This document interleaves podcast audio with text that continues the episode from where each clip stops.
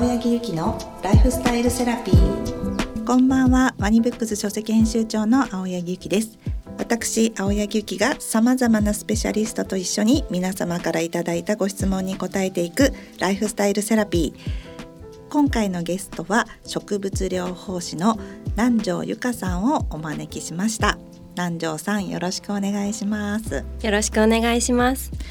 まず簡単にね南條由香さんのご紹介をさせていただきますと南條さんは植物療法士のね森田敦子さんのもとで植物療法を学ばれその知識の豊富さと実際の経験に基づいた解説が分かりやすいと開催するセミナーとかカウンセリングが大人気となっています。今回はそんな南條さんと身近にあるハーブやアロマについて初心者でも取り入れやすいフィトテラピーについてお話できればと思います。よろしくお願いします。はいよろしくお願いします。ね本当は南條さんってなんて言ってますけど実はなんちゃんと呼ばせていただいていて、はい、で弊社から自然薬生活っていう本を出版されていて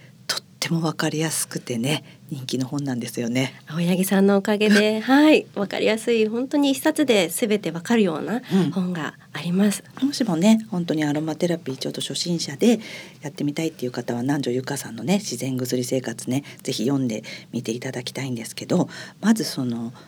南條さんのこうアロマテラピーに出会ったきっかけ植物療法に出会ったきっかけっていうのを、うん、もう一度ちょっとリスナーの方にねお話ししていただけますか？はい、はい、私が25歳ぐらいの頃ですね、うん、若年性更年期障害というものになりました、うん、その当時若年性更年期障害っていう名前も知らなければ、うん、ホルモンが崩れるっていうのもあまり知らないことだったので、自分の体調がどんどんこう不調になっていく、うん、であの例えば、うん、えっと、寝汗が出たりとか、あと更年期症状で言われるほてり頭痛、まあ、皮膚の乾燥、うん、本当にいろんな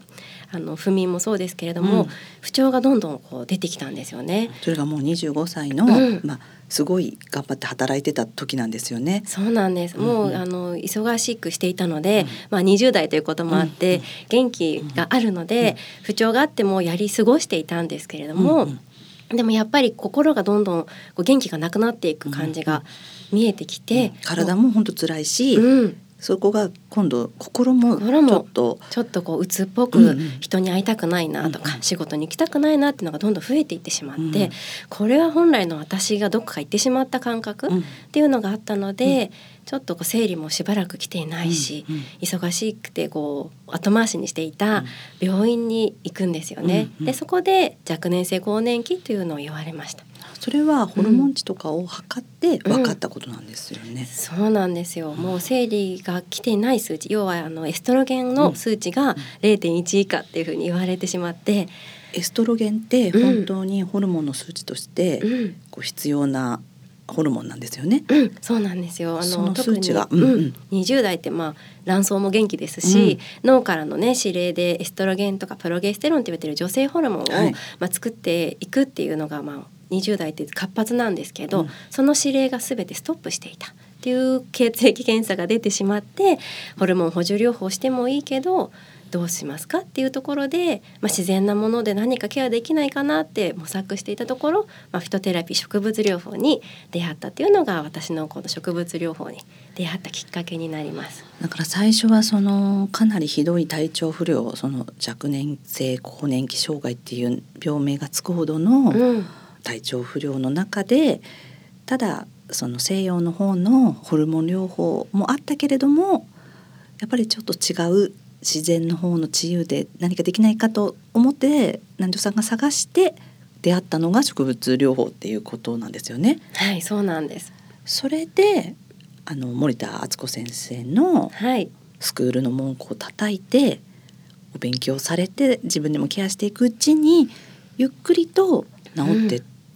っていうことなんですよね。うん、そうなんですよ。それも本当に実践と実績があるっていう感じですよね。もう50代の平均の女性と本当に変わらない体だったので、そこからあの本来の20代に戻すまではやっぱりこうそれなりに時間はかかったんですけれども、うん、まあ、アロマテラピーという香りを取り入れたりとか、ハーブだったり、まあ、昔からあるお食事の、まあ、整えていったりとかしていくうちにあの本当に戻っていったっていう形なので。植物様々ですね。なるほど。だから逆を言えばやっぱり50代ぐらいの閉経している女性っていうのは、うん、その女性ホルモンが下がってそういうそこまでのあと体調不良にならないかもしれないけどもやっぱり不調が出てくるっていうことの証ですよね、うん、逆を言うと。なのでまあ自然な形であのケアができて本来のエネルギーが体から湧いてきたりとかホルモンもあの死ぬまでねゼロではないので、まあ、そういったものをうまくこうサポートしていくようなケアができるので、まあ、どの年代の方にも、まあ、私のこういう経験をもとにこう自然な形でできる範囲で植物を使ってほしいっていう思いで今活動をさせていただいてます。ね、なんか南條さんのねあのビジュアルを見たことがない方はぜひインスタグラムとかで名前で見ていただきたいんですけど とてもお美しいんですけどその南條さんが本当そんなにこう張りもなく、うん、でも森田先生も言ってましたもんね、はい、本当になんかちょっとこう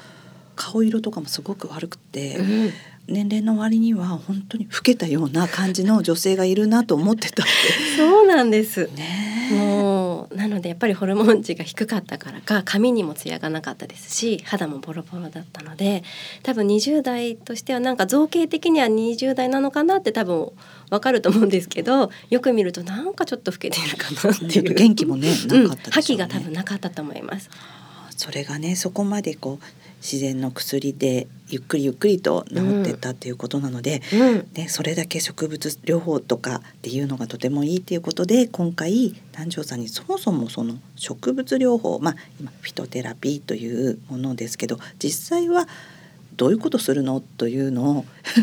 お話ししていただけますか？はい、うん今ね植物療法フィトテラピーっていうふうにおっしゃっていただきましたけれどもギリシャ語で植物を意味するフィトという言葉と、えー、療法意味するテラピーという言葉の掛け合わせたものが、まあ、フィトテラピーというふうに言われています。ギリシャ語なんですね、うん、でこの植物の持っている有効成分を用いて体と心のケアをしていく伝統療法を、まあ、植物療法というふうに言っています。なるほど植物って本当にいろんなこの有効成分が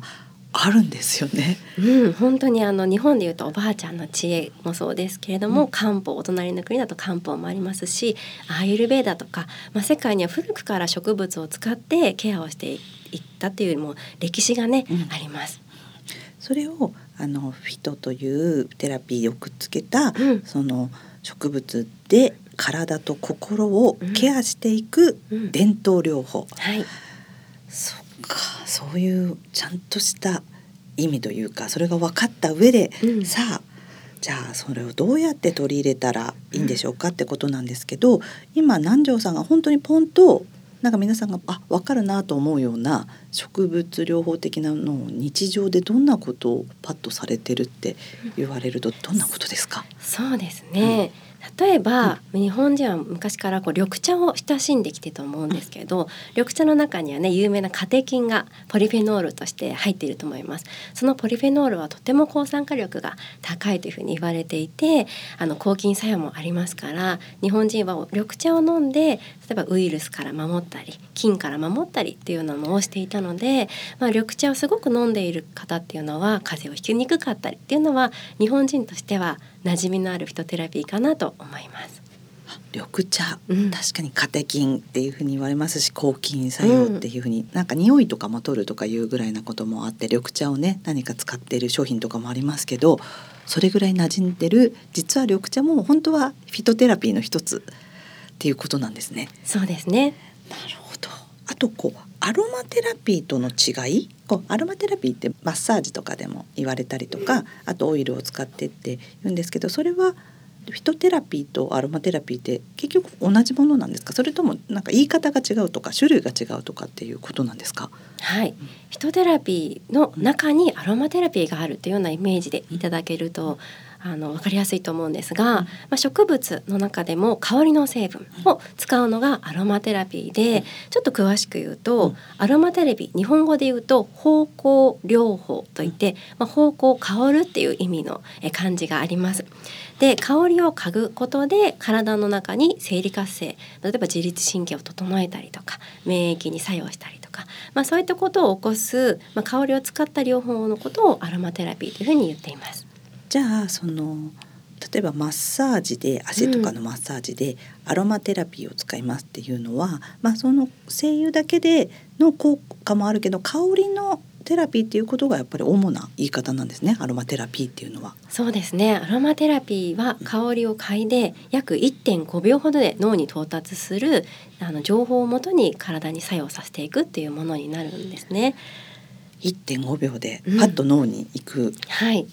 ってそこでパッとこう生理活性で、う。ん、なるほど。じゃあ本当に香りだと取り入れやすいっていうことなんですよね。うん。うん、そうか、はい、それはね前から皆さんフィトテラピーの中にアロマテラピーがあると。はい、でその植物療法の取り入れ方って